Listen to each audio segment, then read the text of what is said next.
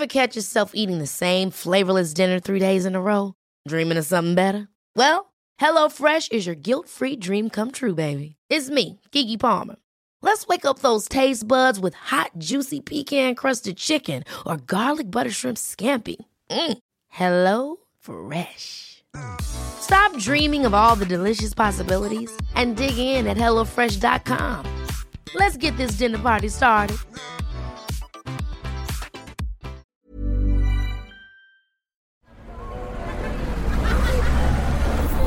Podcast Network Asia.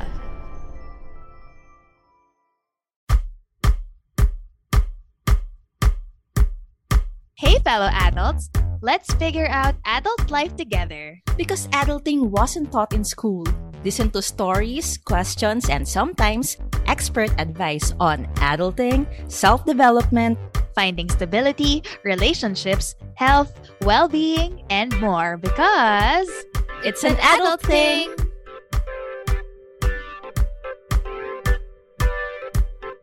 Woot woot! Ito na naman po kami with another episode. This is Nika. And this is Carla. Actually, we are recording two episodes now yes. with a very dear guest na very familiar na siguro sa inyo by now. Pero suspense muna kung sino yung guest natin. Kung nyari, di nyo pa nahuhulaan. Parang ano, once pa lang natin nabanggit yung pangalan niya sa Ever, no? episodes natin. Mm-mm.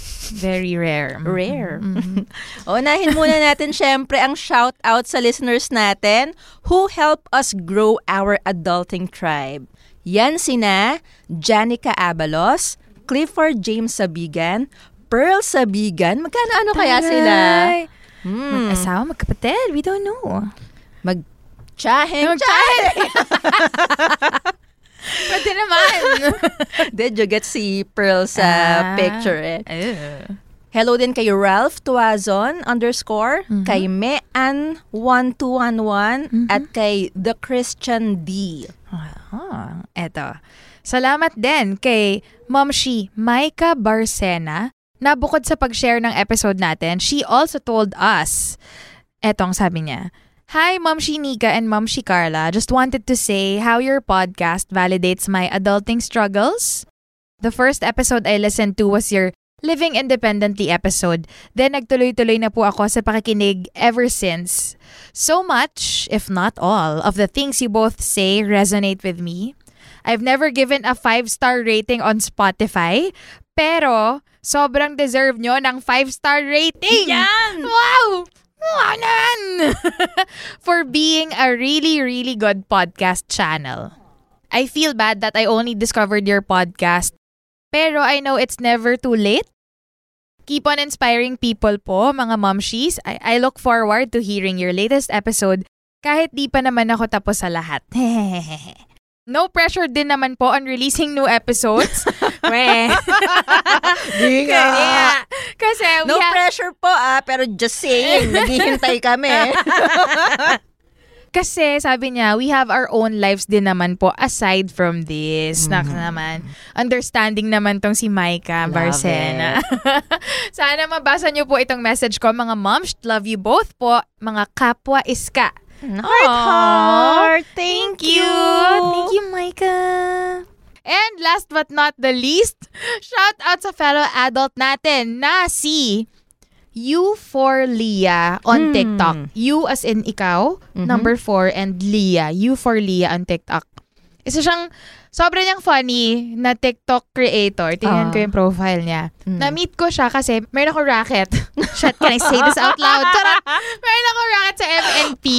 Tapos naghahan, nagtitingin kami ng mga influencers, key Ah, ah. opinion leaders, ganyan. Yan. Tapos siya yung napili ko. Tapos Mm. nag-meeting kami, binibrief ko siya. At, hi, I'm Nika, ganyan-ganyan. Tapos brief-brief kami. Tapos nung ending, may questions po ba kayo? Ang tanong niya, ikaw ba si Nika ng It's an Adult Thing? Wow! You listen to It's an Adult Thing! Mind blown! Ang cute. Hello, salamat sa pakikinig. At natuwa ko na-recognize niya ako. Mm-mm. Kasi hindi ako nag-on ng camera. At syempre, kahit mag-on ako ng camera, hindi rin niya ako mara-recognize. ano ba yan? yan. Pero nakakatawa na marami tayong fellow adults that you meet kung saan-saan. True. Love it. O yung mga katrabaho ni Nika, atin-atin na lang na rumarake Oo, to sa iba. ha? tingnan mo siya. yan. Uh, speaking of fellow adults na nami-meet sa work, ma'am, sh- Mm, mm. alam naman nating bulk of our listeners have work experiences na. Mhm. And many of us have experienced the same workplace practices Mm-mm. na sobrang ayaw natin. Yeah. And ayaw natin for a reason, ha? Mm-mm. For a very good reason. Which is, ayaw na nating magtrabaho. Yan, Charot. nakakatamad. Charot. De, de, de, de. Okay, okay. Legit reason. So, Ah, okay. ngayon, let's collectively acknowledge Mhm. some toxic workplace practices that Mm-hmm. actually we can do without. It's possible to get rid of them. Mm-mm. Unnecessary at work, no? Yeah. And to help us dissect this universal and very relatable topic, we invited a good friend who has been thriving in the workforce in his field. Taray, Yeah. thriving, vibing. Pasabog, Yes. exploding. He has worked with lots of people on lots of different projects and has experienced work as an entry level production assistant uh, and blazed his way into become maapoy blazed his way up to becoming an established director for film, TV, and commercials. Marami siyang work achievements, guys. Pero ang pinaka-impactful we think is that he holds the most number of guestings. yes. At it's an adult thing. I think kung meron siyang shelf ng mga award, Oo. tuktok nun yung nag-guest ako sa It's an Adult Thing ng more than five times.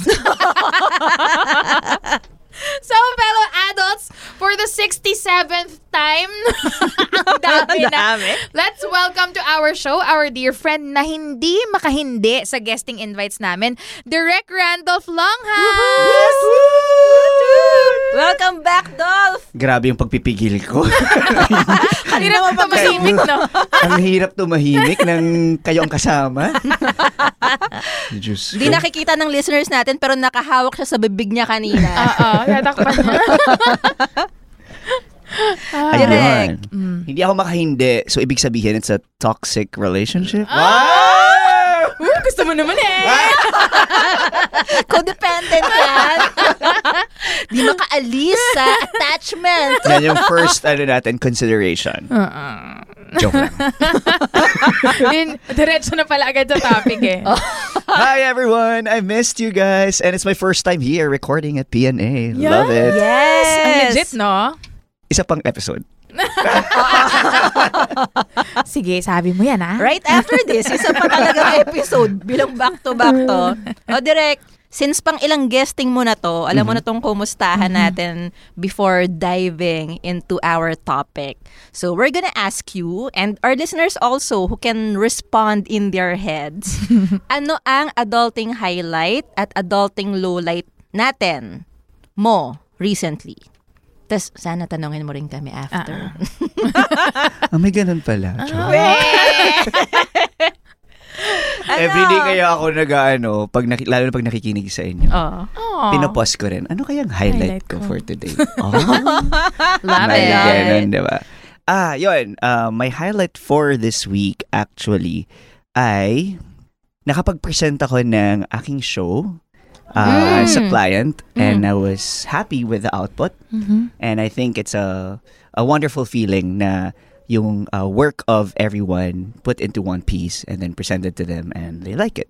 So, Aw. sobrang parang ako, ah, nag-pay off kahit papano. Although may Show? comments, yeah, yung show ko sa, you know, Ah, okay. na I presented Sa na episode 1 eh. Pwede bang sabihin na work mo sa streaming site? Of course. Ayan. Okay. So, I presented to a client for a streaming platform and then they somehow enjoyed it. They also enjoyed it. So, I'm, I'm really happy. It's a Max. it's a wonderful feeling nga na makapag present and you're proud of that work kasi nga you're representing the Philippines. Yan. So, bida-bida ka na naman. Mm-mm, bida-bida tayo dito. Love it. Okay. Congrats. Naku, nice. madadagdagan na naman yung introduction niyo sa akin. Ang bida-bidang direktor. Na international! Joke lang yung mga gusto, hindi ko kinakaya. oh, low light naman. Ayan, para alam Para wag ka masyadong masaya. Oo, masyadong masaya eh. Hindi ba pwede highlight, highlight, highlight? Diretso na Marunong ka kaagad. pa. Low light na. Choco pala to. Thanks for having us, Dolph. Diyos ko.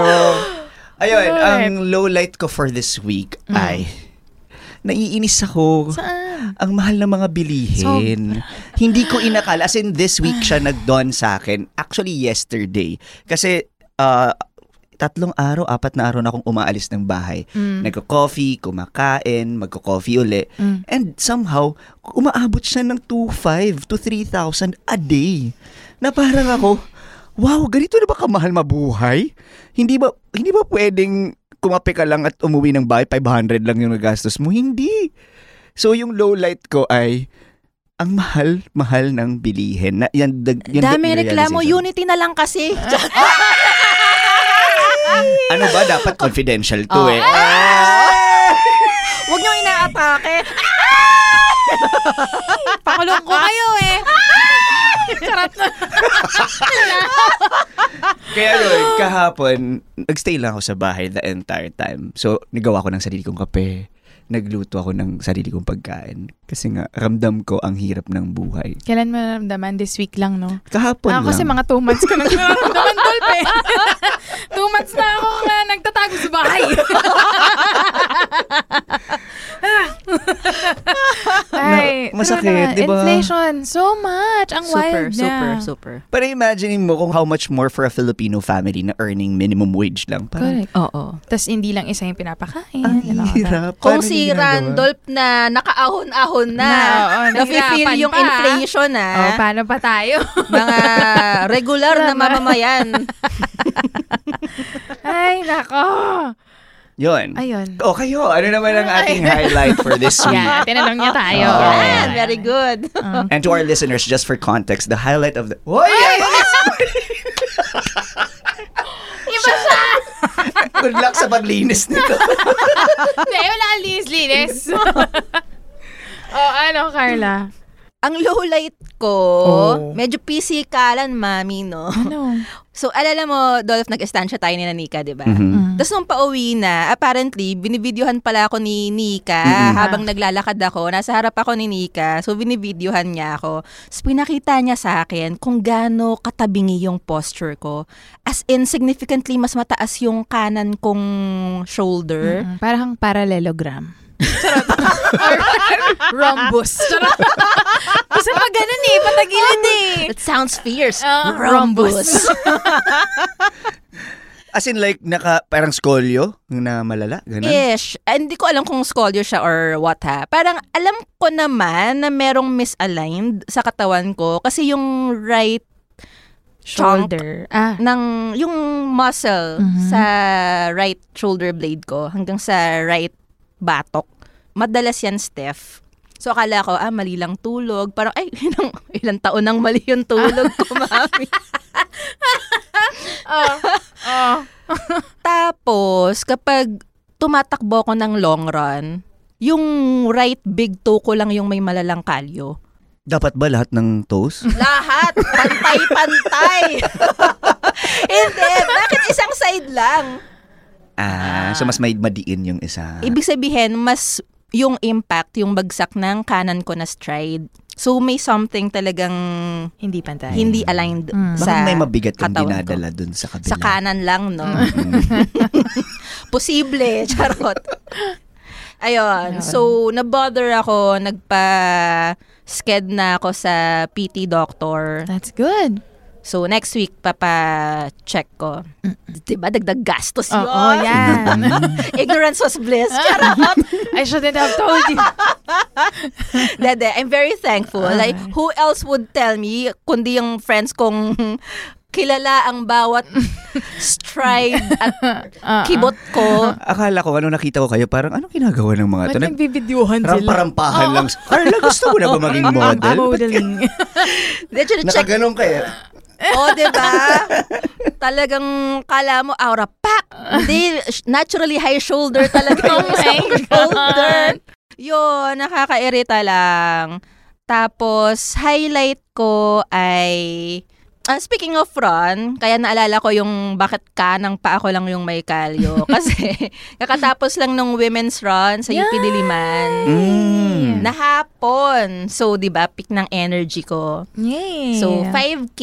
It was a fun run. I Yay! mean, ah, nas nasyahan talaga ako. Happy naman yung run. Sayang lang, wala akong kasamang friend. Kasi last minute yon nag-back out yung isa nating friend si Chris. Sa kanya talaga yung Ah, slot. ay, nagkasakit kasi siya. Mm. Hindi may dinadamdam din sa tuhod. Ah, oo. yun. diba? Sa- Baka isama mo na. edad natin yun eh. Isama mo na sa therapy. sa tuhod pa. Ah. Okay lang, kasama Ayun, naman so- lahat ng kababaihan. Ah, Tama. tama. Sige, push natin yan. Love it. Hindi, pero happy naman. Okay. Tsaka, hindi, happy naman actually. First time kong ma-experience na wala akong kasamang friend tumakbo. How was it? Mhm. Yung run, carry naman, yung event, very organized, Run Rio eh. So, happy, daming freebies. Yay! Actually, my whole run was free kasi nga bigay lang yung Ah. slot, di ba? Mm-mm. Ganda ng medal. Tapos, Sunset. Nakita mo yung sunset sa UP. Di ko masyadong na-notice kasi gutom na gutom na ako. so, diretso kami sa Manglaris. Ah, wow! Andun yung friends ko, nandun sina Karen, sina Chris, sina Kex. Nag-aabang na yun, no? Oo. So, diretso isaw from, naka, suot ko pa yung medal ha. Nakita ko nga.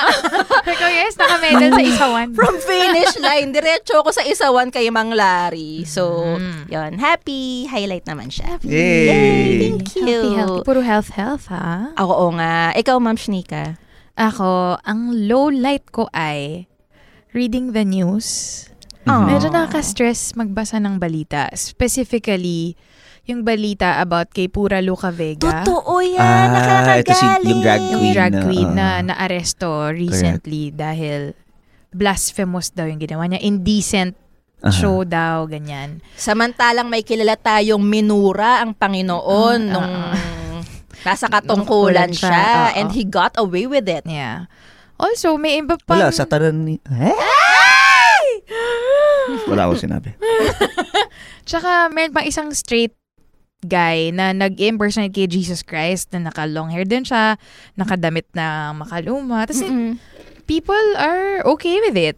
They laugh at it. They laugh at it. So, parang... Pero kapag bakla ang gumawa, Mm, kasalanan, indecent yun. Mm-mm, oo. At mm-mm. magiging persona non grata ka pa. anong criminal charge ang Oo nga eh. nilagay nila? Sige, hanapin ko. Di ba freedom of expression din naman yun? Exactly. Exactly. Okay, ito. He was arrested. Ano yung context nung ano na yan? Yung ah, blasphemy, claimed na blasphemous yung ginawa niya. What was the incident? Ah, may performance siya na nakadamit siyang parang Nazareno, Nazareno. no? Yes. Mm-mm. Tapos, kinanta niya yung ama namin. But was he like undressing No. or saying bad words when he was doing it? She was doing it? Actually, hindi ko napanood. Puro screenshots na lang. Pero yes, he was dancing to it to a remix of Ama Namin. Mhm. Ganyan. Tapos, and maraming na-trigger doon. Actually, as a former devout Catholic, hindi ko napanood yung buong, ano ha, yung buong performance. Niya. But, I think, kung katoliko pa ako ngayon, I would find it disrespectful. Mhm. Ma-offend Okay. ako. Mm, okay. Pero marami namang nakaka-offend sa mundo na hindi proportional yung consequence ng pagpapakulong. Mhm. Mm, mm, mm. It's Okay. so disproportional. Mhm. I don't even think it's legal. Ano nga yung... He was arrested for immoral doctrines, obscene publications and exhibitions, and indecent shows under Article 201 of the Revised Penal Code. Immoral doctrines, obscene publications and exhibitions, and indecent shows. Wow. Baka ano to, hindi ko alam ah, not Mhm. knowledgeable about law. Baka parang civil case, not a criminal case. Di ba may ganun yan? Pwede bang magpakulong kapag civil case lang? May Not record. Alam ko na, mag-invite tayo ng lawyer sa Mm-mm. podcast. Yeah. No? Mm-mm. Tapos tanong natin itong mga ganyang usapin. Kasi I Mm. think crucial for adults na alam natin yung basic rights natin. Mhm. Okay. Mm-mm. So, Agree. okay. Noted. Chell Jock na part 2.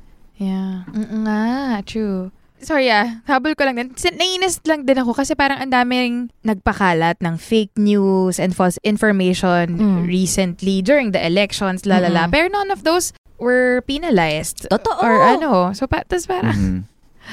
wala namang hinarm si Pura Luca Vega sa ginawa niya. So, it's just, And the context din kasi, back-to-back siya dun sa Vice Ganda and Zion icing thing. ah, isa pa yun. Oo. Na Ang napaka-homophobic. linis natin, no? As mga Pilipino, no? Mm-mm. Eh, samantalang yung iba nga, may rape allegations pa. Yung tatay nga nung mismo, ay! Yun nga. Ah! Ano ba nangyayari sa episode na to? Highlight, lowlight pa lang tayo. Wait lang, okay, tama na yung lowlight ko. Okay, highlight na, highlight highlight nga. ko, yesterday, nagkaroon kami ng talk sa company namin at ang guest ay ang national artist for film and TV, si Sir Ricky Lee. I saw Oy, it. Tatay-tatayan ni Randall. Oo, ang napakagaling na writer. Sobrang, he's just so shy. Sa, Yeah. He's shy. What the fuck? He's a national artist. Mm-mm. He's shy, he's very calm, and ano, relax. Tapos yung usap, yung talk namin, para lang kaming nag-uusap sa sala. Mm-mm. Ganon, gusto, gusto daw niya informal. Tapos, as he was talking about it, he was talking about his life. Ganyan sabi niya, scatterbrained daw siya, disorganized daw siya, shy daw siya. Tapos tinitingnan ko siya parang, but sir, you're a national artist. Parang sabi niya, parang dinadoubt din daw niya yung sarili niya pa. Minsan, Aww. parang ako, how? But you're Ricky Lee. Ganyan, so parang, okay. Okay, so even national artists do that. Mm-mm. Yon. Tapos, tas ang galing lang niya, share niya yung life niya. Parang therapy for me yung ginawa niya. Yes. More than a writing workshop actually. Yeah. Ang ano nga, share ko lang din as a Go. workshopper ni Sir Ricky. Mm. Ang pagtuturo niya ay hindi tinuturuan ka paano magsulat, kundi tinuturuan ka niya paano maging Mabuting mabuting tao.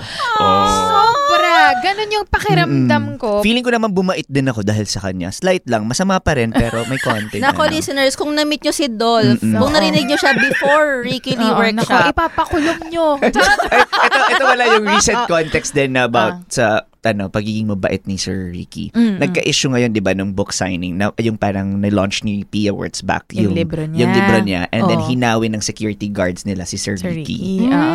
Mm-mm. Tapos nag-viral yun. Oo. Mm-mm. Tapos, all of it, uh, uh, lahat nagkakaroon ng issue ng ano na hindi nirespeto yung national artist and all. Nung narinig namin yung side ni Sir Ricky, hindi siya aware na may ganun ng kumakalat na parang siya, Han, ah, ah, bakit may issue? Oo. Nahaw, parang sa kanya Siya yung naman. nahawi. Oo, siya yung nahawi. Yung ibang tao yung nasaktan. Nagalit, oo. Oo. ano sabi niya? Pero alam naman niyang nahawi siya.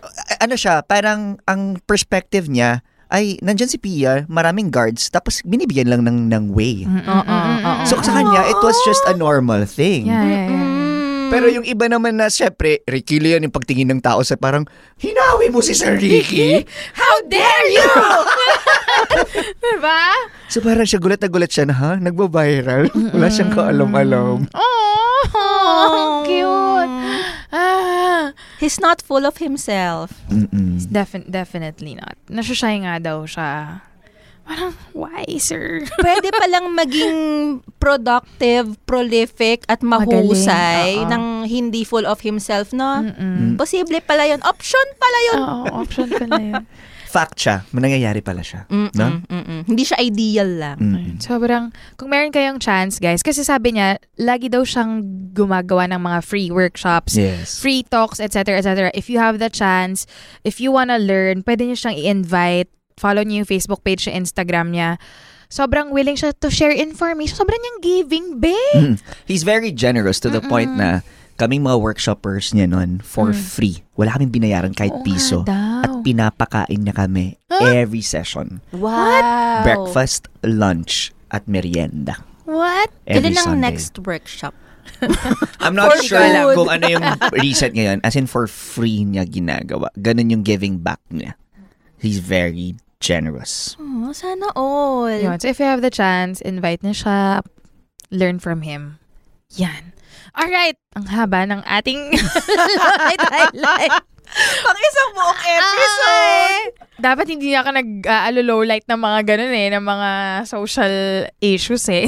De, okay yan. Hindi, oo nga, Saan okay, pa ba okay. natin pag-uusapan, di ba? Tama, tama, tama. Ayan. Oh, ito, pag-usapan na natin yung totoo nating topic na mainit din for today, which is toxic, workplace, practices. Pa! Correct. Na gusto sana nating ma-eliminate na or at least man lang mabawasan yung practice nun, ganyan. So, Dolph, Carla, and I will share top work practices that really bother the fuck out of us. Galit yarn.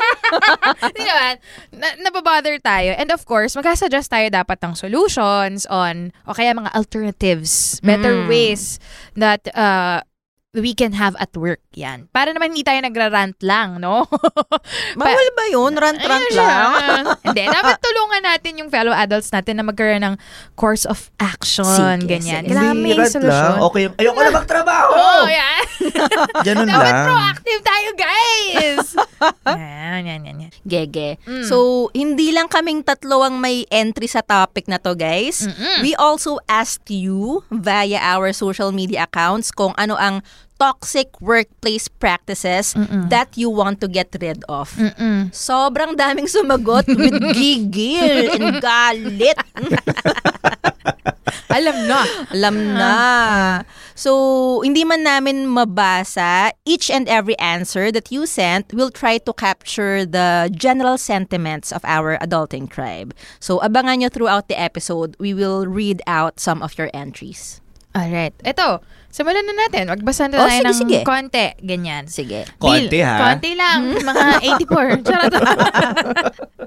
Eto, bilang nasa Pilipinas tayo, syempre, ang unang concern is yung sweldo. Correct. Sahod, din yan. Salary. Nalungkot naman ako uli. Kung malungkot ka, charot, mas malungkot kami. Eto, sabi ni Clyde Dill, Mhm. sabi niya, your efforts aren't properly compensated. Expected to do the job of three people but only get paid for one. True. Mm-mm. Meron pang isang version yan, mami, ah. Ah, ano? Sa filming, sa shoot, ang one day is 24 hours. Mm-mm. Considered na one day TF yun na, one day talent fee. Pero kung tutuusin, three days yun. Kasi tatlong 8 hours yun eh. True, true, true, true, Mm-mm. true. So, payment for one day, pero three working days talaga yun. Totoo naman yan. Pero yun, just to ano lang din, yung recent updates for that one because of pandemic nga, medyo mas strict na. So 12 to 14 hours na God shooting nabawasan. hours. But of course, ngayon, May dahil mga back, nakakalusot na naman. dahil back to normal na, may iba Oh. na nagta 24 hours na lang, na uli. Oh no. Di ba? Parang, guys, ito na nga, binigyan na tayo ng pandemic Chance. para i-correct siya. Mm-mm. And then we're going back to that kind of... Nagpapaalipin na naman tayo. Oh no. Yeah. Binuksan na yung hawla. Bumabalik pa tayo sa tayo. loob. Ay, Di ba? yung comfort zone natin na masama, yun talaga yung gusto natin, no? Mm-mm. Komportable tayo na nahihirapan. Oo, parang what is this feeling of being free, of being fair? It's so unfamiliar. Correct. Balik tayo sa unfair label practices. Oo. Oh no. Sad. Ayan. Okay. So, across industries talaga, no? Merong empleyado, production, etc. Kasi OTP, considered naman walang OTP yung iba na nag-overwork din. Mm, So, mm, mm. True that. Ayan. Ito naman, sabi ni na, it's LG, Kimi Dignadice, and Regulus XX Black, yung OTY daw. Ayan na nga. Kakasabi na nga lang Direk. OTY, overtime na thank you, TY lang, ganyan, walang compensation. Yan, eto, yung mismong sabi ni Regulus. Sabi niya, late kaltas. Mm.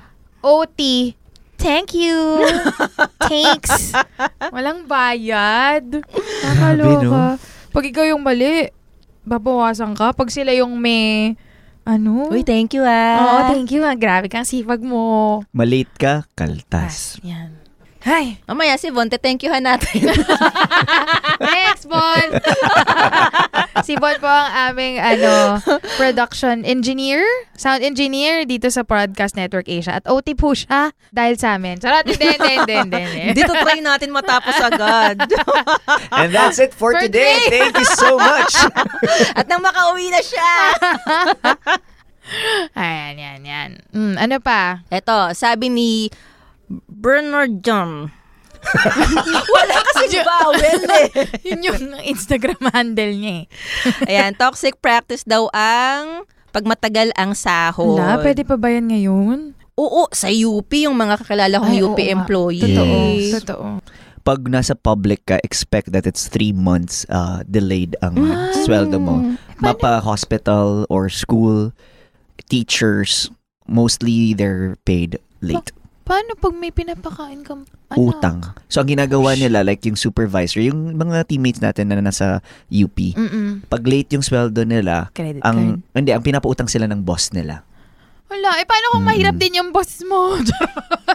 paano kung wala siyang pampaut? Ikaw yung mapapautang sa boss mo. Ah, tama. Ah. ang galing! Ang galing nun! Ang gulo ng world na. Pero di ba, it's the government uh, employees pa who suffer most. Ito, sabi ni Legaspi Jema, Mhm. Dol, feeling ko gusto mo tong ano, Ano? entry Sabihin niya. mo. Sabihin mo na. entry niya. Nabanggit mo na kasi to sa amin before. Sabi niya, toxic daw yung salaries not being talked about because we need to know if we're getting paid fairly. Correct. Correct. Mm-mm. Pag confidential daw yung salary. Hey, why does something have to be confidential? Oh, ah, ay, if you're against confidential salaries, you are against the state. You're against the peace of this company. Yes! Pero alam nyo, nor- normal pala siyang Filipino trait na hindi natin siya pinag-uusapan. Basta pera, ayaw pera. nating pag-usapan. Oo. Pero sa ibang bansa, it's a standard. Mm-mm. Kasi nga, standardized siya. So, dapat aware lahat para may fairness. Mm-mm. Kaya ang tagal na ging practice yung gender pay gap. Ah, ah. Kasi secret eh. Uh-uh. correct, correct. Hindi na-address. Oo. If, you know, I've been also, as a TikTok lover, TikTok. TikTok lover lang Lover pala. lang. Okay, ah. pag napapanood ko yung mga man on the street, may content creators kasi na nasa ibang bansa na nagtatanong sila, how much do you do you earn, earn? blah, blah. Ah, ah. And they're very casual about it. Mm-mm. Na parang ako, wow, ganun lang nila ka deliberately and ano, parang walang pag-aalinlangan sinasabi yung yung Sweldo yung sweldo nila. nila. Ah, And they're very encouraging pa na parang, yeah, and I'm targeting this one next year, blah, blah, I'll transfer. Ganun sa kanila ka-transparent. Mm-hmm. Samantala sa atin, tinatago mo na, eh, minimum wage ka na nga, tinatago-tago nyo pa, tas five years ka ng minimum wage. Ah, ah, ah, ah, mm-mm. true, Pwede ba yun? Kaya dapat din sa mga hiring sites, like halimbawa, looking for, uh, let's say, writer, Mm-mm. tas walang salary range na nakalagay, hindi pwede dapat yun eh. Dapat ilalagay mo yung salary range eh. Mm-mm. Para alam ng tao kung swak ba siya dyan. Hindi yung makakarating na siya sa final interview tsaka nyo lang pag-uusapan yung, oh, how much are you Uh-uh. expecting from this job? Para kang nag-order online. Tapos pagdating ng parcel, tsaka lang sasabihin Singilin. sa'yo na, by the way, 500 pesos nga pala tong Ah, ah. binili mong t-shirt. Ah, ah. Parang, ano ba, dapat mula, bago mo palang i-avail, alam mo Totoo. na kung magkano. Totoo, True. totoo. Confidentiality encourages injustice. Charot. And unaccountability. Totoo. Yeah. Hmm. Ito, toxic din daw. Mm. Ang pahirapan mag-avail ng leave. Sabi yan ni na Juice Jacinto, Kim Dignadice, and Nicole Francis. Ay, Nako, Francis, wala ring vowels. At saka kanyang- ni Micah Marshall. At ni Randolph Longhas. Sinabi mo yan. Hello, Actually, ito sabi ni Nicole, pag may sakit ka, hindi sila naniniwala. Gusto ata yung critical ka na bago sila maniwala. Oh no, that's bad. Super, di ba napag-usapan natin nung previous episode Mm-mm. with Kay na hello sa ibang bansa nga kapag nag-avail ka ng sick leave tapos nag-explain ka, yung boss pa yung magsasabi na, oh, you don't have to tell me Correct, ha. correct. May sick leave ka, in-avail mo, that's it, okay. Oversharing. Oo, pag ubos na yung sick leave mo, eh, doon tayo mag-usap. Oo, correct, correct. correct. Mm-mm. Yung ano din, sorry, i-share ko lang nung na-meet ko si Sops, friend namin nila and Carla. Nag-guess Nag-guest siya dito. Ah, si, basta siya. nung pumunta ko sa kanya, buntis siya noon. Mm. And then, kunikwento niya sa akin na shock lahat ng mga office mates niya na pumapasok pa rin siya. Pinapauwi na siya dahil buntis nga daw siya. Si Sops ay nasa Amsterdam. Ah, ah, oo. Wala lang parang na, na ano din sa kanya yung yung yung idea na ha pinapauwi niyo na ako kasi buntis, Buntis ako. ako? Pero kung sa Pilipinas yan, hanggat di ka Hanggang- nanganganak, Correct. Hanggang 8 months yan kahit parang melon yan din sa harap mo. Magtrabaho ka. Magtrabaho ka. Oh True. my gosh. Adolf, segue muna sa una mong entry. Ayan. ako agad. Oo. Ay, Siyempre, guest guest ka eh. Meron akong pandangal ka. 46. Ay. Anak ng tinapa. Nag-walk out na si Bon. 46? Ano to, hanggang bukas? ano, disclaimer din. Ah, Mm. Yung mga sasabihin nating lahat na toxic workplace practices, Mm. it's something na general and it's something... Hindi! Disclaimer! Shout out mo mga boss mo! Oo. Si Miss. Pwede naman yung dati kong trabaho eh. Tama. Oy. Tama. Oh, kasi hindi ko naman ako magmamali. Na-experience ko na naman siya sa mga trabahong ginawa ko. Mm. Okay. O sige ha, general ha. Medyo O, tumutulo sige. na pong pawis ni Dog dito.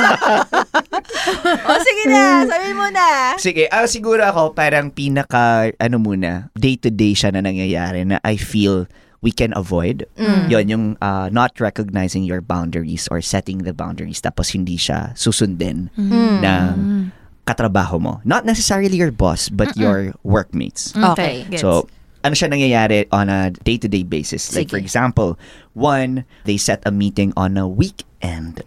Mm. Parang, gets, well, sa industry namin, I understand na wala kaming fixed na Monday to Friday. But there's that, you know, that, kaya nga may system siya na Monday to Friday. We deliver our job from Monday to Friday ng, sige, ito doon nyo, bibigay ko yan. Pero, sana, Saturday, Sunday, walang, ano, walang work involved. Sa'yo na yun. 'di ba? Ah, kasi tao din tayo, may pamilya, mayroon akong pusa, na kailangan ng attention mo on the weekends. every Saturday, Sunday. Uh-huh. At kahit na wala, kailangan natin magpahinga. Yes. oo. So, medyo yung part na yon hindi pa siya masyadong napapractice. Sa context ng trabaho ko naman, I've been trying to set that boundary na uh, let's not work on a weekend as much as possible. Mm, that's good. Second, no emailing. Yun, yung mga ganitong day-to-day ha na emailing on a weekend and messaging you even during bedtime. Kahit mga 11, 12, 1, may tatawag pa. Oo, normal yan. Kasi, syempre sa shooting, Ah, mga ganyan, di ba? Ah, gets, so, ang, gets. ang ginagawa ko muna on how to address it ay, one, something that I can control. Okay. Ako na nagsaset ng phone ko ng do not disturb. Okay. So, by 9 o'clock onwards, hindi nyo na ako ma- makakontakt. Naku, 9 Off o'clock grid na. na. Naku, 9.04 na ngayon. Idol! Nawawala si Dolph. Nawawala, nawawala Hello, hello, hello. out na siya. Charot. Ah. so, yan, something that I can uh, control is yung naka do, do not disturb me. Okay. Thank you so much iPhone for that feature. Bacaniman. yes. Ay, Macintosh ah. And then, uh, what I can communicate naman to my staff, especially to my staff na kung pwedeng no late night meetings or mga beyond 9 o'clock na. Ito na naman, 9 o'clock na. Five minutes na. Oh, no. Hindi, Kasi- ginagawa niya yun para may time siya para sa mga ganito. Ganito. Ay, Oo. oh. This is not Oo. work. This is fun. Yeah. Yes, kasi syempre again kailangan nating matulog and especially for us kaming athletes din, parang may trainings kami the next day. Kasi UPDT rin si Randolph UP Dragon, Dragon Boat, Boat Team. Team. Oo. So, as much as we can naman, try natin din magpahinga. 9 to 3 a.m. na nga lang eh. So, Mm-mm. yun. Pero, admittedly, uh, we're still working on it. It's not like uh, one time, big time na kaya siyang gawin. So, ultimately, ang challenge ay ako mismo to practice it. Kasi minsan nagsislip siya. So, I have to be mindful na i-practice ko talaga siya consistently.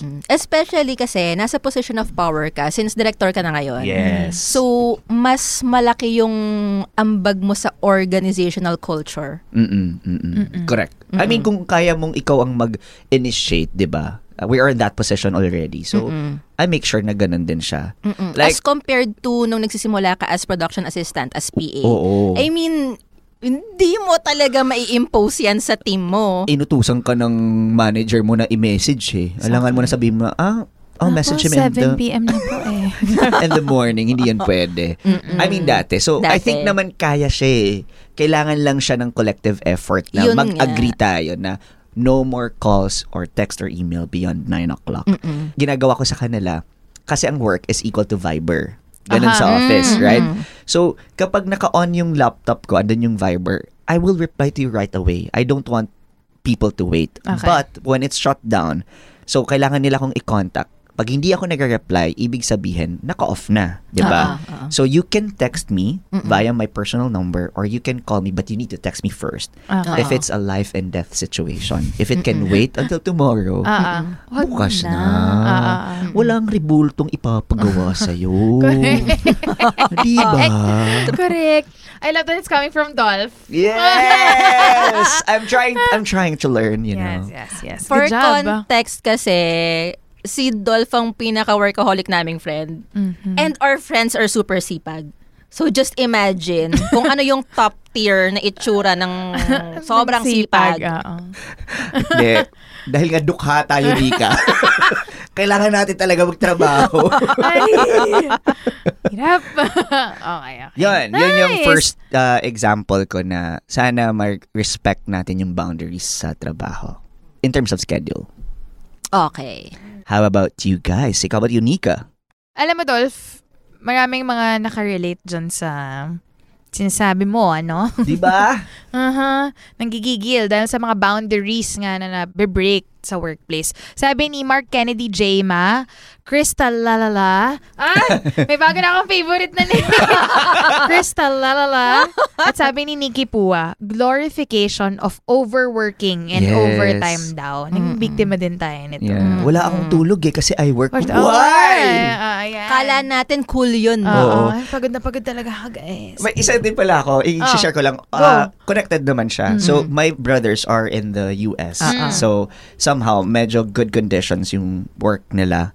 So, pag nag-vacation kami, pag pumupunta ako or we go somewhere else, wala siyang dalang laptop. Tapos sabi ko, hindi ka magtatrabaho.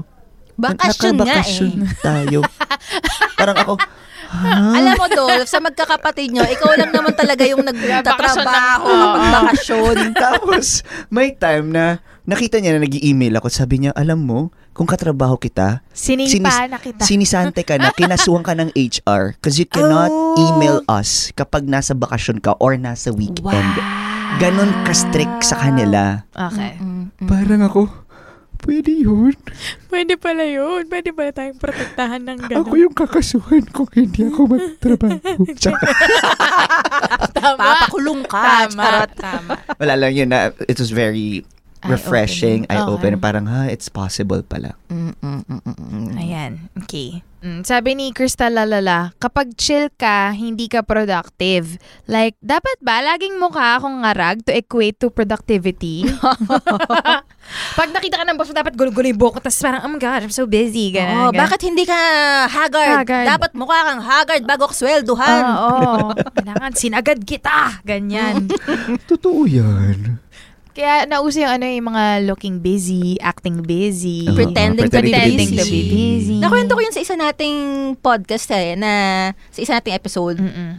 na yung first regular job ko, doon ko natutunan how to pretend to be busy. Mhm. Kasi, Kapag nakita niya chill ka na, bibigyan ako ng mas maraming work. Pero sige mamaya, may mga entry na ganun eh. Oh, sige, sige, na ganun yung kanilang mga sinasabi. Eto, kawalan daw ng respeto sa time boundary like what Dolph shared. Sabi ni Cam Shi, yung naka-day off ka na tapos tatawagan ka pa ng boss mo. Worst case, papapasukin kahit day off. Oh my It God. happens. Yan din yung sagot ni Andrea Serrano. Sabi naman ni Kimi Dignadice, quote-unquote, flexible working sked, tapos, flexible pala as in, you can be asked to work even at ungodly hours. Red flag pala dapat yun. Di pala flexible, on call ka On pala. call ka pala. Ano yung doktor? Hmm. May mamamatay pag di mo na palitan yung font ngayong 2 a.m. Tapos doktor pala talaga si Kimi Dignadice. Kimi, on call ka talaga. Doktor ka? Also, eto naman, walang boundary sa scope of work. Mm. Sabi naman ni underscore rainbow underscore, binibigyan ng trabaho na hindi naman kasama sa job description mo. Mm. Yun yung nangyari sa akin dati, yung first regular job ko Mm. na syempre pabibo tayo after Mm. college, efficient, efficient. Hala, wala na silang maipa, maipasulat sa akin. Binigyan ako ng ano, ng pang executive assistant na Mm-mm. job. Tapos um, PM, production manager, yung mga ganon. Earner. So, parang ako, eh di pepetex na lang ako. Oo, wag mo tapusin agad. Ganon. Mm-mm. Oh, no. Actually, nagiging common mentality na yan ngayon na nga, pag magtatrabaho ka, i-limit mo yung pagiging bibo mo. Kasi nga, Mm-mm. being bibo, being magaling is equal to more work. Ayan na nga ang sinasabi ng iba pa nating fellow adults. Mm. Sinakto mo doon. Sa, saktong-sakto yung sabi niya. Actually, ako yan. Sila lala ba yan? Random. ganyan na ganyan. Lalalalandor pala. sabi ni Cindy Apostol, ni Clydel, and ni Minhyuk 1006, sabi niya, quote, rewarding good work with more work. Meaning, pag magaling ka nga, mas tatambakan ka ng trabaho. Mm-mm, I think ang tawag doon ay performance punishment. Sabi sa LinkedIn. Ah, legit. Kasi performance punishment is the negative consequences that high-performing individuals, mga sisipag, bibo, they may face it as a result of their exceptional productivity. Mm-mm, mm-mm. This can include being given additional tasks or responsibilities, being expected to work longer hours, or being subjected to additional scrutiny or criticism. Ah, may time ka pa, eh, dudut-duting ko yung trabaho mo. Pwede mo pang lagyan ng... Kaya mo pa, di ba? gandahan mo pa yung font. Ganyan. Mm, spacing. Yeah, spacing kerning. Charot. So, pag na-hit mo agad yung quota mo, tataasan pa palalo quota mo. Ay, kaya mo palang mag 2 million eh. Tagawin ng 4 million. Yan. Quota mo yan. pag, Lord. yan, pag usually excellent ang gawa mo, papagalitan ka pag nag-above average ka lang. Ah, ah. So, pag efficient ka, papasahan ka ng trabaho na di natatapos ng mga inefficient. Oh no! I don't want. Which doesn't make sense kasi syempre, if you punish good behavior, madi-discourage ka na from doing it. Mm-mm. Diba? Mm-mm. Anyway, sa mga hirap na hirap mag-protect ng boundaries nila, you might need to listen to our episode, Setting Healthy Boundaries. Yes, agree. We know that many of us need it kasi yan ang isa sa most listened to episode natin Mm-mm. ever. Mm-mm. Mm-mm. Wow. Yes, we released it in January 2022. So check nyo kasi baka makatulong. Mm-mm. Baka meron kayong gustong i-share pa about Direct. boundaries. Yeah, sorry, yung ibang experience naman ay they can deliver the job in a couple of hours or three but they need to stay at the office until eight hours. Totoo Kahit din yan. Wala ka nang gagawin. Mm-mm. Kaya nga, ag- ano, agree ako sa hybrid na setup. Kasi sa bahay, you can finish. To be fair naman kasi, ibang trabaho, kayang tapusin ng isang oras, Ah, ah. Mm. dalawang oras. Ah, ah. And then, may mas, mas productive ka in terms of doing other things. Mm-mm. Yung per ora naman kasi, invention lang yan ng Industrial Revolution, Mm-mm. yung Mm-mm. sa factory ng Ford, di ba? Ah, ah, ah. Kasi, mano-mano na trabaho yun eh. So, Mhm. syempre, more hours, ibig sabihin, More productivity. more productivity Correct, talaga. correct. Pero sa, Mental labor. yes, creative, sa mga knowledge workers, Mhm. sobrang iba yung nature ng job natin na longer hours of work doesn't necessarily mean more productivity. Okay. Actually, may studies pa nga na counterproductive daw yun. Yes. Mm, Na, like legit ha, mas productive daw ang four Day, day work. work, week Ah, ah. kesa sa five or more. Ah, ah. Sino ba kasi nag-invento na dapat limang araw tayo magtatrabaho? Mga, ano nga, yung mga industrial companies sa mga western. nyo, Ayan, pagagalitan Ford, natin. Ford nga. Charot. General Motors. Charot yun. Tapos next, ano, sponsor na namin sila. Naku, magpagkamay-bay po talaga nitong mga bossing na to. Pero yun, yun nga kasi nga manual labor. So, may quota and all that. May ano ko, uh, al- hindi siya solution, but Oo. something that I am trying to practice again bilang bibo tayo, di ba? Randolph Bibolong ha, sa trabaho.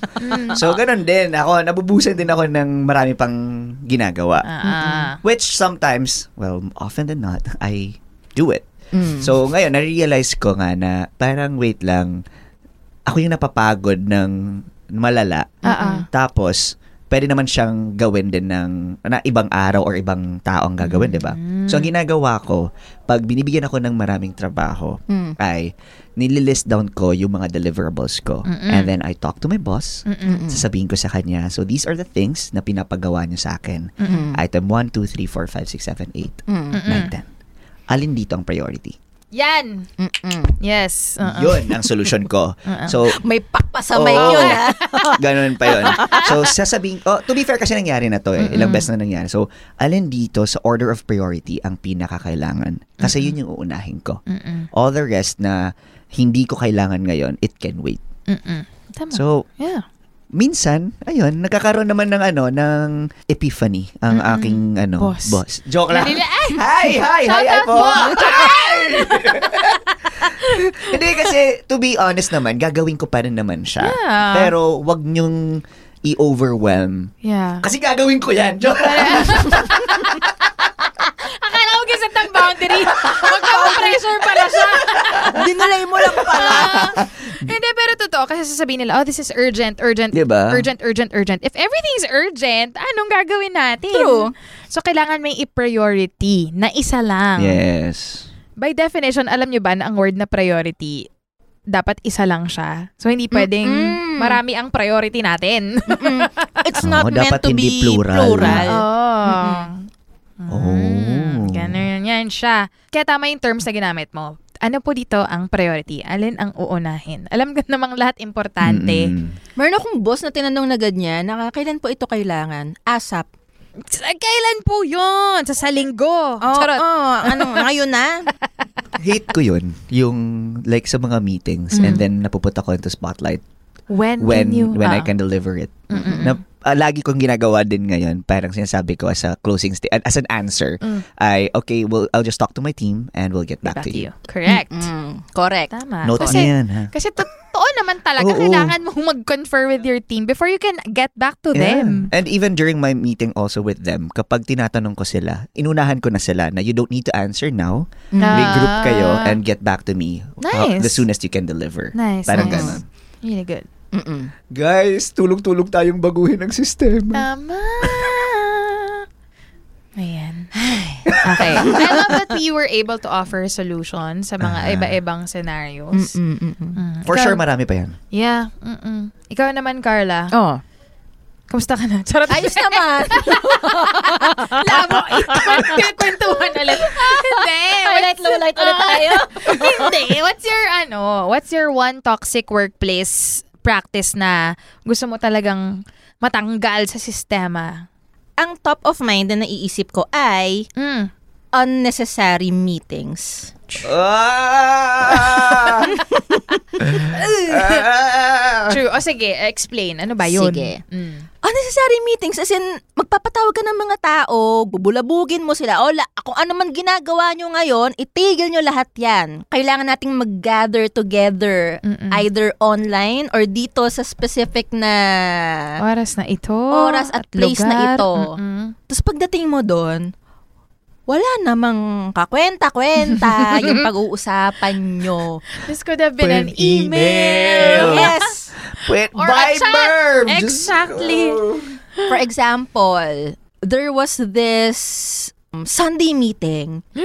Nagpatawag. So, timing pa lang ha. Sunday night, Sunday, ano ah. na, mm, off na to. Pero, sige, sige. Um, ngayon lang naman nagpatawag ng Sunday meeting. Ganyan. Patawag ng Sunday meeting. Ang daming attendees. Turns out, more than half of the people hindi kailangan dun sa meeting.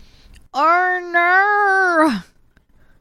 Tapos nakikita ko na, na nagtitinginan na sila ha. Tapos nafe-feel ko nang nagme-message sila sa isa't isa na, Mm-mm. why am I here? Oh, God. Tapos walang agenda yung Oh meeting. God. By the way, I'm one of those people na apparently hindi pala kailangan dun sa meeting na yon. Oh. And people were like, I can't believe I spent my Sunday, Sunday, night yeah. in this unnecessary meeting. Face-to-face meeting yan. online. Online. Online. Kahit But still, oh, Kahit gets, gets. na. I was just dami thinking ko- kung face-to-face, mas malala pa yung Oo. ginawa niya. Okay. Ayoko sana sabing online kasi alam, maano, Doesn't obvious make it, yung ano. doesn't make it less convenient. Oo, Mm. pero matitrace na nila kung anong meeting to. Ang dami ng clues. Okay. ah. Um, tapos walang agenda. Mm-mm. So, as a bida-bida rin, because birds of the same feather flock together. Baguhin ang sistema. as a bida-bida rin, dahil nga nag-uubusan lang kami ng oras, tas walang agenda, ang Carla, na apparently hindi naman kailangan doon, ay ako na yung nag-preside. so, yun, minoderate ko na para matapos na eme-eme, ganyan. It was so frustrating. It was so frustrating. And I think that kind of practice is harmful kasi waste siya ng time, ng energy na pwedeng i-google sa iba pang bagay. Yep. At saka counterproductive siya, especially for makers. Aha. Kasi merong tinatawag sa organizational lingo na managers Ah, okay. schedule Okay. tsaka makers schedule. So yung mga manager, yung mga nag-aayos ng traffic, ng workflow Mhm. Mm. sa office nyo, halimbawa sa prod, yung nag-schedule na, o ito, assign natin kay ganito, kay ganyan. Okay. Iba yung itsura ng calendar nila, ng planner nila. Ang makers, tulad natin na writers, iba rin yung itsura ng day-to-day calendar natin. Mm-mm. So visually, kapag pinagtabi mo yan, teka, pakita natin. Kay Randolph Sa at po- kay Nika. Oo. Paano napakita sa podcast yan? Lagay Tama. natin yung link sa episode description. Mm. Ito oh, yung manager sabihin ng 8 a.m. hanggang 6 p.m. yung to-do niya or yung calendar niya for the day. Maliliit na chunks yon kasi iba-ibang meeting. Mm-mm. But for us makers, creatives, chunk-chunk siya. Na malalaki, mga ilang oras for one task. Correct. Mga 4-5 hours. Tapos break time. Mm-mm. Tapos another 4-5 hours. Yes. Kapag siningitan mo ng meeting yan, madidiskaril na yung focus natin. Yung momentum masisira. Yung momentum, Mm. start from scratch ulit tayo. Lalo na kung face-to-face magta-travel ka pa. So, maraming managers or maraming bossing ang walang pakialam sa ganong schedule, sa ganong nature ng sked ng mga makers, ng mga tao nila. So pag naisip nila na, ah, sige, magpapatago ako ng meeting, kayong lahat, itigil nyo lahat yung creative process nyo. Kasi may sasabihin ako sa inyo ngayon na pwede ko namang in-email na lang. So nadi-disrupt. So it's counterproductive. So kailangan i-acknowledge, i-recognize, i-honor ng managers kung ano yung nature ng creative process ng makers na per chunk yung mga yan, buong umaga or buong hapon or buong gabi. Kapag may lakad ako sa gabi, eh usually gabi yung creative work ko, hindi na ako makakatrabaho ng creative work nun. Mga administrative stuff na lang, ganyan. So, kailangan i-take into account kung ang, kung halimbawa, boss ka, manager ka, tapos gusto mong maging productive talaga yung team mo, ang mga tao mo, mga maker, wag mo silang guluhin as much as possible. Learn to trust. Ay, nako, maraming nagganyang entry. Huwag mag-micromanage. It's here! Connected to Ah. micromanaging. Mm-mm. So, yon pakita namin yung manager sked versus maker sked. Lagay namin sa episode description. So, alternative solution, ano ah, just to be clear ha, I'm not anti-meetings. Actually, I love alignment. Mhm. Yeah. Mm-mm. Advocate ako ng real-time and face-to-face interactive communication. But meetings should only be called for a good reason. So, magpapatawag lang dapat, I think, at sabi rin ng ibang mga organizational experts, magpapatawag lang ng meeting kapag one of these things. Kapag kailangan mag-decide together. So, halimbawa, kailangan ng input or problem solving together. Kapag may mga interdependent factors, like halimbawa, pag mag production planning, 'di ba? Kailangan mong tanungin kailan available yung location. I mean, interdependent yung departments nyo eh. Kailangan nyo talaga mag-meeting.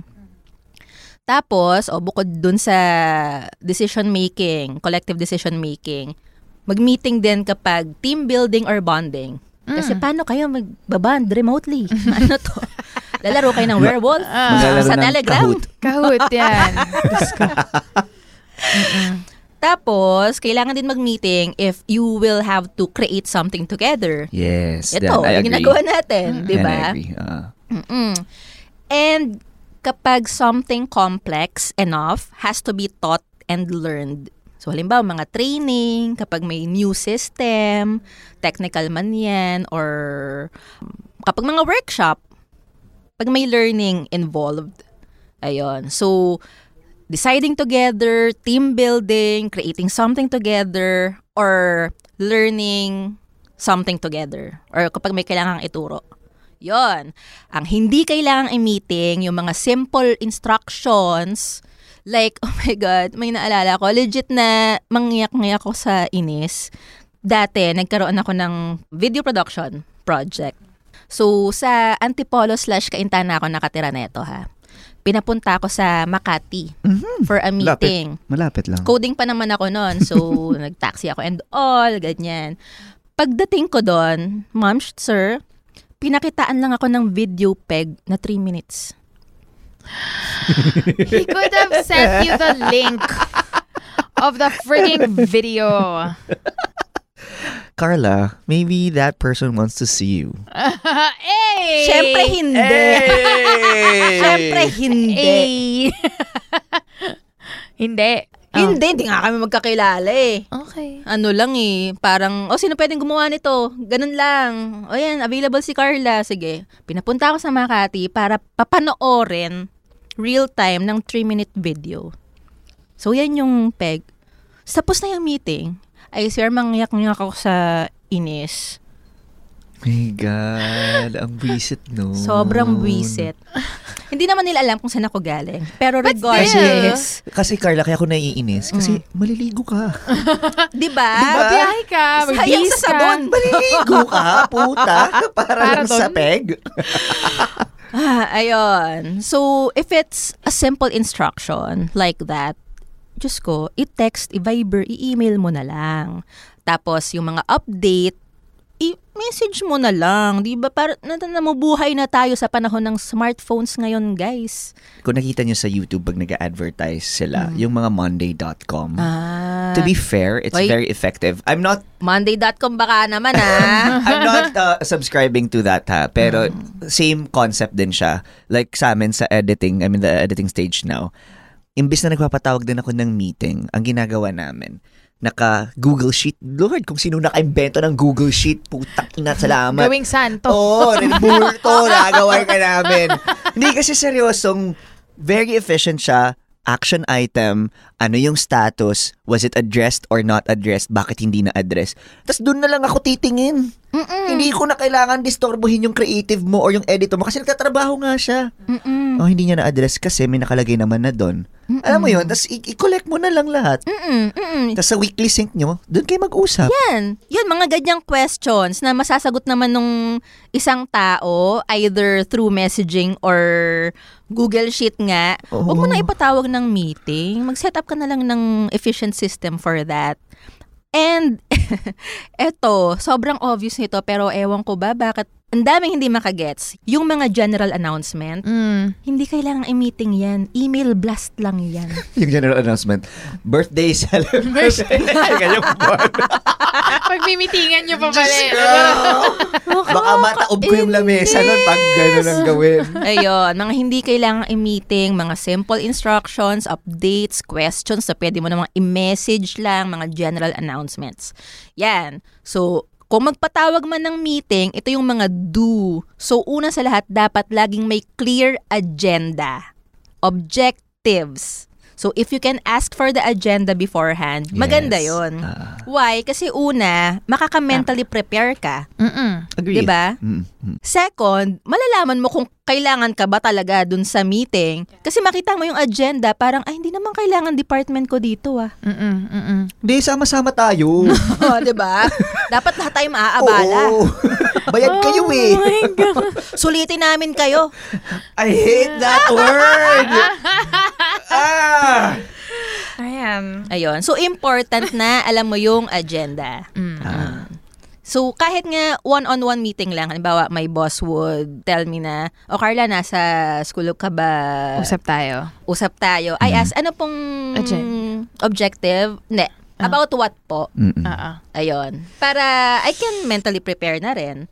Tapos minsan, pag sinabi niya about what, sasagutin ko na right then and there. So, hindi pala namin kailangan mag-meet. Mm-mm. Mm-mm. So, yon. Also, speaking of agenda, maganda kapag may agenda, guys, kasi we will be able to resolve one agenda at a time. Correct. May direction. Tapos, kapag may maiisip ka bigla, may magpa-pop up kang idea or question, ilista mo muna sa notebook. Tapos, mamaya mo i-bring up. Unless, need yung detail na yan to resolve the agenda on hand. Mm-mm. Tapos, pag may agenda ka, madali na na mag-moderate ng mga mema. As in, mema sabi lang. Maraming nagtataka, ba't may mga taong mema? Mema sabi lang. Bayad nga. Para masulit. Mm-mm. Kahit wala namang significant ambag. Pero anyway, I think it has something to do with, so, may Buddhist leanings nga ako, di ba? Through my mindfulness practice. So, isa sa mga tinuturo doon is right speech. Hindi lang tamang speech na paano ka magsalita. More of silence din. Parang kailangan mo ba talagang magsalita ngayon? Anyway, ini-explain doon na sometimes we just blurt out something. Anything. On top of your head na. Mm-mm. Thinking out loud. Kahit hindi tayo nag-iisip eh. So, out loud out loud lang. Nagbo-blurt out lang tayo kasi ang motivation talaga nun is I exist. I am here. Wala kang ambag but you want others to know na hey, I'm here. I exist. Yeah, dadagdag ako dyan ha, kasi naiinis ako sa advertising world. Di ba? There's a process. Like, for example, when you're presenting things, and then you get the comments of everyone. So, say, for example, you're 30 in that fucking meeting, everyone needs to say something, right? Mm. Ang hate ko, ang sasabihin na, ah, para sang, ano, I have the same uh, th- Comment, comments with Nika. Uh-uh. Tapos i-enumerate yung sinabi ni Nika. Na parang ako, Kala ko ba same? Eh di okay na. okay na eh. Sabihin mo na lang, uh, we have the same idea, we have the same thought. Okay, that's it from my end. Di ba? Parang, Mm. Kasi nga, ang totoong motivation is not to contribute. Ang totoong motivation is, hey guys, Attendance. I exist. I am here. Mm-mm. Parang counted yung presence ko ha. Mm-mm. So, blabbing, mema, ang term sa mindfulness practice is sampapalapa. ano? sampapalapa, it sounds like blabbing. Blah, blah, blah, blah, blah, Sampapalapa. sampapalapa. Sampalapa, palapa. Anyway, yon. Mm. Yung term na yon, ibig sabihin nun, useless chatter or useless speech. That's a Tagalog, Filipino term. Ay, hindi. Sa. Pali yata. Ah. Oh. Mm. Pero that's the Sounds specific very Taclobanan. Sampalapala, Sampalapa. Doraemon.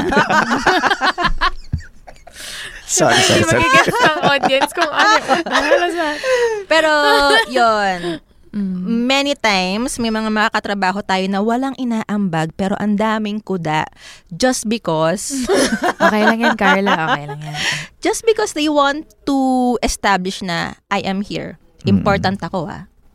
I'm saying this kasi yun yung power ng agenda. Kapag meron kang klarong agenda, nasa board or nasa jam board, digital board. Yes, may jamboard na ala.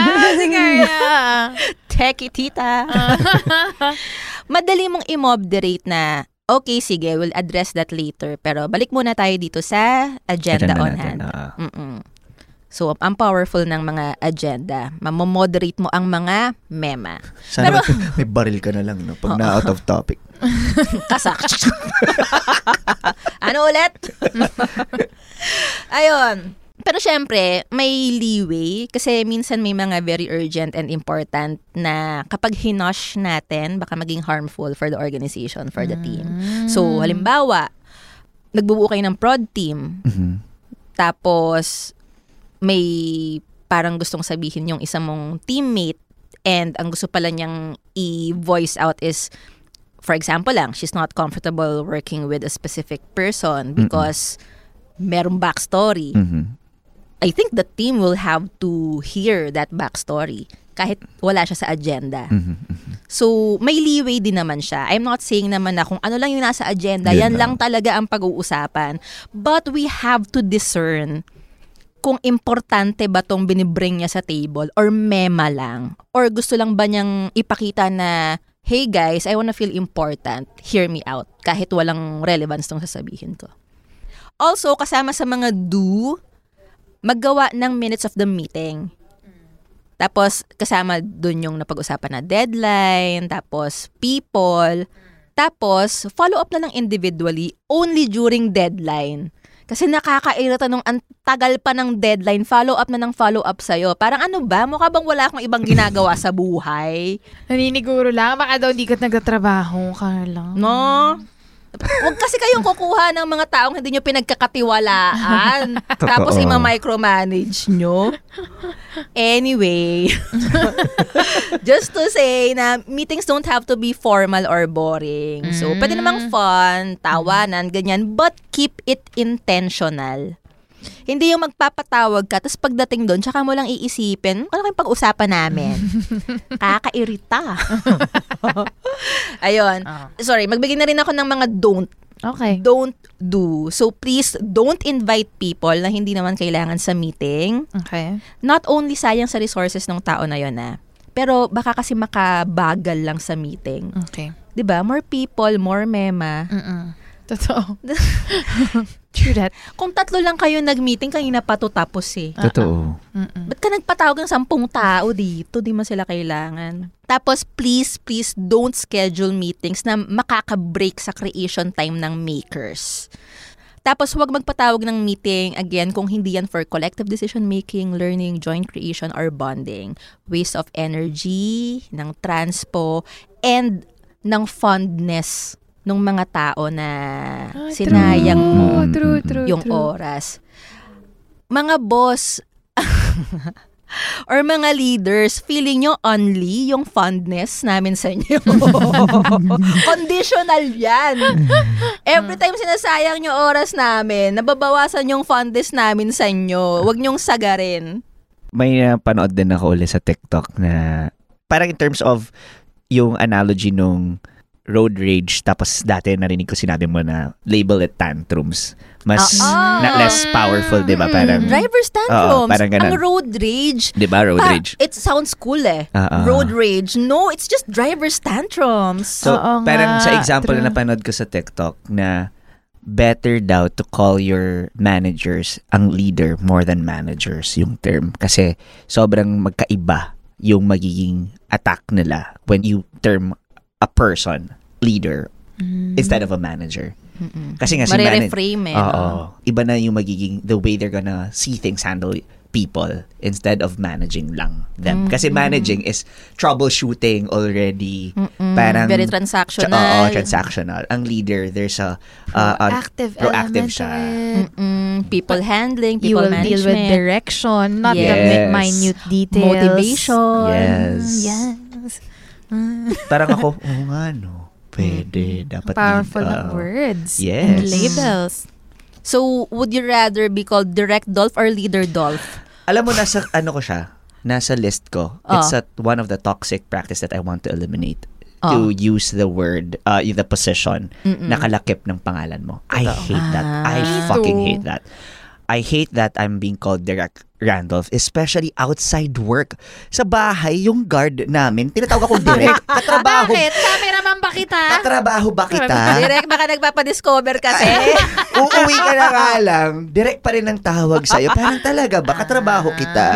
Hindi, pero sa akin kasi, it puts you on a pedestal na parang feeling ko hindi. Kasi lahat naman tayo nagtatrabaho lang. Kasi sa, sa ibang bansa, they don't call direct Yeah. Randolph or direct. It's just Yeah. purely your name. Totoo. Wala pa akong narinig na ano ha, Direct Steven Spielberg. Wala! O kaya, Never! Direct. Wong Kar-wai. Di ba? So doon ako napipikon. Tapos ngayon, ang aim ng tao, lalo sa production, sa advertising or sa industry, na matawag na direct. So kahit kunwari props man ka, gusto nila matawag na ring direct. Ang DOP direct, ang AD lahat direct, na lang ang direct? PD direct. So parang AD direct. Oo, Eh parang parang pare na lang yun. So, Pre. diba? Everybody's a pag pare. may i-address, direct, lahat kami lumilingon. so parang ako, hindi siya productive, guys. Totoo. Bakit hindi nyo lang tawagin ang pangalan natin sa isa't isa? Hindi ko ikakababa ng pangalan ko. Kung tawagin mo lang Randolph, yun yung binigay ng nanay at tatay ko nga eh. At hindi ikakababa ng sweldo mo. Exactly! Hindi ko siya magets. Bakit kailangan yung tawagin akong direct? So, yun, medyo nagiging patient din ako sa part na yan kasi sinabi ko na yan, like yung recent project ko dun sa series na Malakihan. Sinabi ko International. upfront. Oh, sa inter- sa, Ayaw mo pa Sina- sabihin Kasi eh. sinabi ko talaga na as much as you can, please address me by my name and not as Direct Randolph. I would appreciate more. Pero kung nagkakamali sila, like nasasabi nilang direct, siyempre, hindi ko naman parang, oh, Nasampal mo. Mo. Pero at least there's that starting at parang stepping stone na guys, let's just work as normal as, you know, as possible. Mm. And it's understandable naman na nag adjust pa sila Oo. or nahirapan pa sila. Yes. Kasi naalala ko sa sociology class ko before, nagkaroon ako ng professor na Australian. Tapos, middle-aged na siya. Ayaw niya magpatawag ng ma'am. Okay. Nikki lang daw, Nikki. Oo. Eh, puti yung buhok niya. Lola-ish, ganon. Ah. So, parang ako, it felt so Parang irreverent.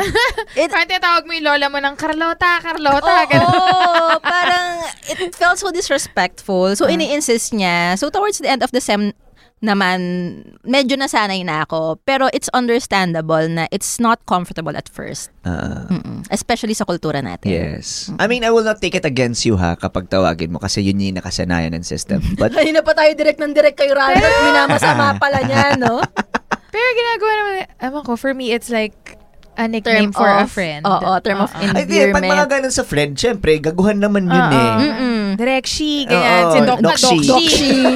Diba? Okay lang yun. Yun na, si, ang nilalatag ko ay minsan hindi ikinakabuti sa system, sa work nyo, kapag may mga ganong pinuput onto pedestal pa. And lalo na, yun yung gustong i-achieve ng mga tao na hindi naman dapat. Mm-mm. Mm-mm. 'Di ba Kasi pwede naman magawa yung trabaho without it. Without that term. Mm-mm. Kasi mataas ang power distance sa kultura natin. Yung hierarchy. Mhm. So, very ingrained siya Correct. sa Philippine culture. Na of course, culture is forever evolving naman. So, I see hope in that. Pwede pa ba akong mag-insert about meeting? One last Oy, sige, go. A special mention lang about brainstorming. Kasi yung mga about meetings, Mm. may mga binanggit ako na ito kailangan i-meet. Ito hindi na kailangan sa face-to-face meeting. Mm. Hindi ko binanggit yung brainstorming. Mm. Kasi tricky siya. Kapag daw kasi face-to-face meeting, or kahit naman online, pero sa mga meeting kasi, kapag brainstorming, chances are, yung mga quote-unquote malakas ang personality, nado-dominate lang yung meeting, yung floor, tapos hindi naman nakakapagsalita yung mga shy, or mga newbie, or mga True. introverted. True that. So, ang suggestion is, kapag may brainstorming, beforehand, i-post mo na yung question or yung kailangang isolve. Tapos, anonymously, ipasulat mo na sa papel. Para meron ng mga initial entry. Tapos, doon nyo babasahin isa-isa. Para lahat may equal chance na masabi yung thoughts nila. Tapos anonymous. Kasi minsan, boboto tayo sa idea not because it's good, but we like the person Yeah, who agree. who, Yeah. who advocates for that idea. Mm-mm, And it can be a subconscious thing. Correct, correct. It's a bias. Dadagdagan ko yan. Oo. Eh ano lang, uh, f- na feeling ko it's something refreshing. When I shot the latest series nga, meron kaming anonymous hotline. So, ang- yes, kaya ko siya gusto introduce because for us, it added that space na, na you're in a safe space. Ang context niya ay, if you are in this shooting, and then if someone, yung nang bully sa'yo, or you felt uncomfortable, may nang bastos sa'yo, may nang ganito sa'yo, may mga pinagawang trabaho na, hi- alam mo yung mga bahala ka, you can uh, contact the anonymous hotline. So you Okay. can email, tapos hindi ma- ma- ma-reveal yung pangalan mo, or you can call the hotline. Nice. So, Safe pwede space. siyang, mang- pwede siyang mangyari, hopefully nga, sa lahat ng trabaho natin. And they visit it like on a weekly basis. O, sino ang nagreklamo, ganyan-ganyan, na anonymous.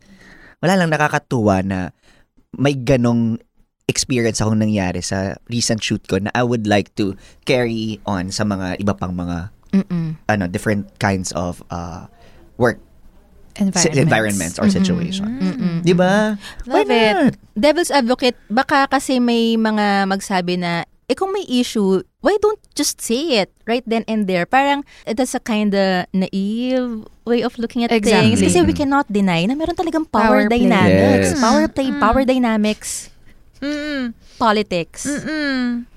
Kaya, hindi siya kanong kadali. Kaya ang laking bagay ng mga ganyan, mga anonymous. I'm sure naman in case may mag may gumamit nung anonymous line na yon i-investigate naman, Oo, right? Hindi may naman siya yun, may process yun. papawalaan lang Take agad. your word for it. Ah, ah. Yes. Pero yun, to be honest, walang may tumawag.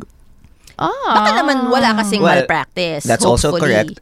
Or pwede rin medyo alien pa sa kanilang Sa Pinoy. idea. Pero I appreciate lang na may ganong It's an option. an option. Yes. Mm-mm. So, Love it. For context again, that's a an international OTT uh, platform. So, it's good that there's, you know, mga global na companies investing in the Philippines na slowly bin- sinisira din nila yung mga bad systems natin. Love So, it. yeah. So, power play. Um, yun, kapag Hmm. nagmi-meeting tayo, para hindi masayang yung opportunity to really get input Yep. from our teammates, pag brainstorming, magpa-initial entry na kayo, anonymous entries. Initial ha, kasi many times kapag yung dalawang idea pinagsama or parts of idea 1 or parts of idea 2 Mary na, the Tupus. not, eh, not hate ano na ah. hate ko yan. Okay, wait Hindi lang. makapag-decide. Wait lang. Sorry. Ah. Hindi. Oo, gets Ah. ko yan. May Ah. mga kliyente na kapag hindi ma- makapag-decide, pwede bang dalawa na lang? Ah. That's not what I'm saying ha. Ang sinasabi ko, may mga ideas kasi na Di ba kapag sinisinergize mo, Ah. the whole becomes bigger than the sum of the parts. Okay. Meaning, kung halimbawa, worth 5 points yung idea A, worth 5 points yung idea B, kapag nakagawa ka ng insight from those two ideas, hindi hindi lang 10 points yung mapoproduce noon, 20. Mm, mm, Ganun siya ka-valuable. Okay. So, it's not like marrying two ideas. Ideas. Hindi. Okay. It's Synergizing. synergizing. Marami pa namang may ayaw ng word na yan. Pero, Ka- okay. Talaga? Yeah, because some, a lot of people use it mema lang. Loosely. Ah, that's synergy. Charot. Okay, nagamit mo yun. Feeling Sige mo, nga, importante ka. nun? Yun nga. Parang nagamit mo lang yung word. Anyway, Okay, corporate that's a different term. thing. Oh, it's a Oo, corporate oo, thing. Okay, okay. Pero, yun, just saying na be mindful sa mga power play. Just as be mindful sa time ni ka, ikaw na. Tama. Hindi, basa muna tayo ng mga answers from Sige. our fellow adults. Okay, ito relate sa sinabi mo, si Iman Manogid, sabi Mhm. niya, face-to-face meetings na wala namang goal. Si Queerious Life naman, sabi niya, clock in and clock out, work from home man yan in the office. Mm. Si Na- Curious Life, di ba si Rod to? I think na-meet niya yung friend natin na si Toshi. Okay. Alibudbud. Tapos Mm-mm. binanggit sa atin ni Toshi, aka Al, na, Uy, may na-meet ako si Rod. Ah. Nakikinig raw siya ng It's an Adult Thing. Tapos we were like, oh, si ano yun? Si Curious Life yun. Ah, Di ba? okay, so, okay. hello. Ano lang ako dun sa part ng clock in, Oo. sa mabilis, na alam mo tong kwentong to eh. Ano? Yung isang teammate namin na nagtrabaho sa isang city hall. Tapos may clock in, clock out, tapos na biometrics. Diba? So, gano'n naman ang institution ng, ng government employees.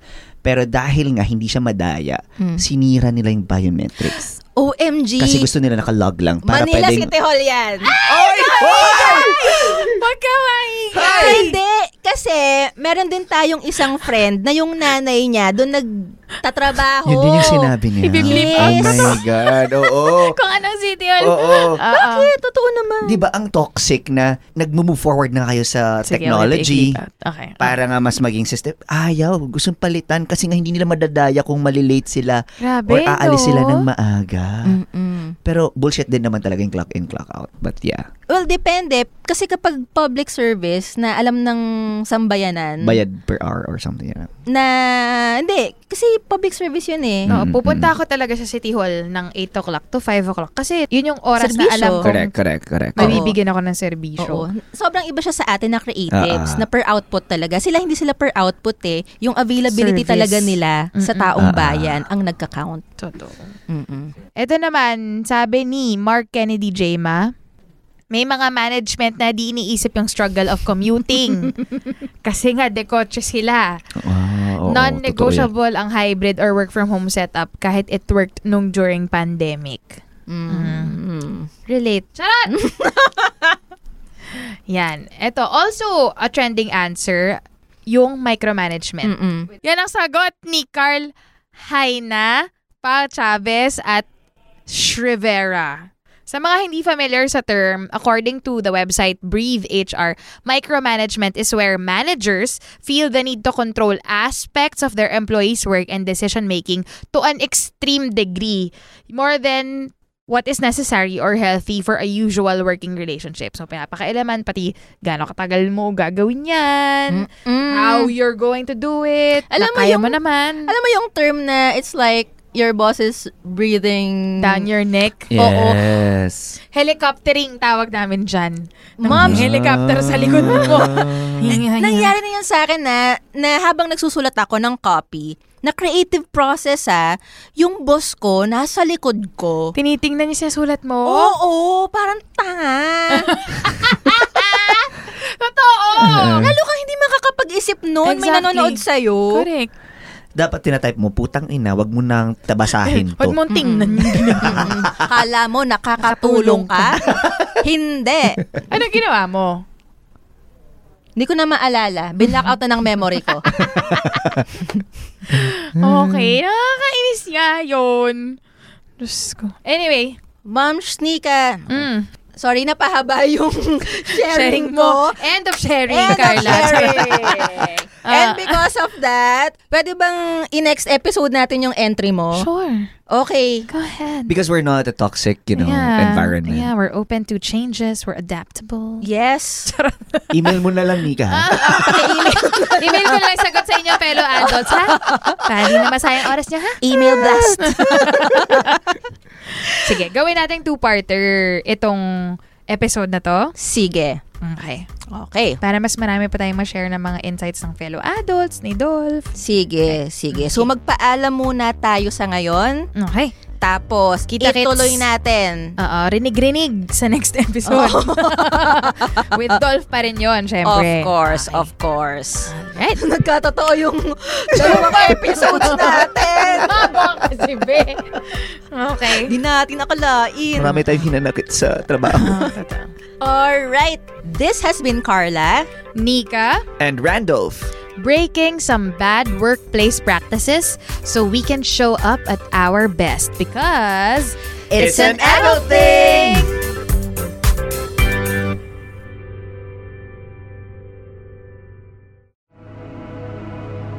The views and opinions expressed by the podcast creators, hosts, and guests do not necessarily reflect the official policy and position of Podcast Network Asia, the hosts of the program, or other programs of the network. Any content provided by the people on the podcast are of their own opinion and are not intended to malign any religion, ethnic group, club, organization, company, individual, or anyone or anything.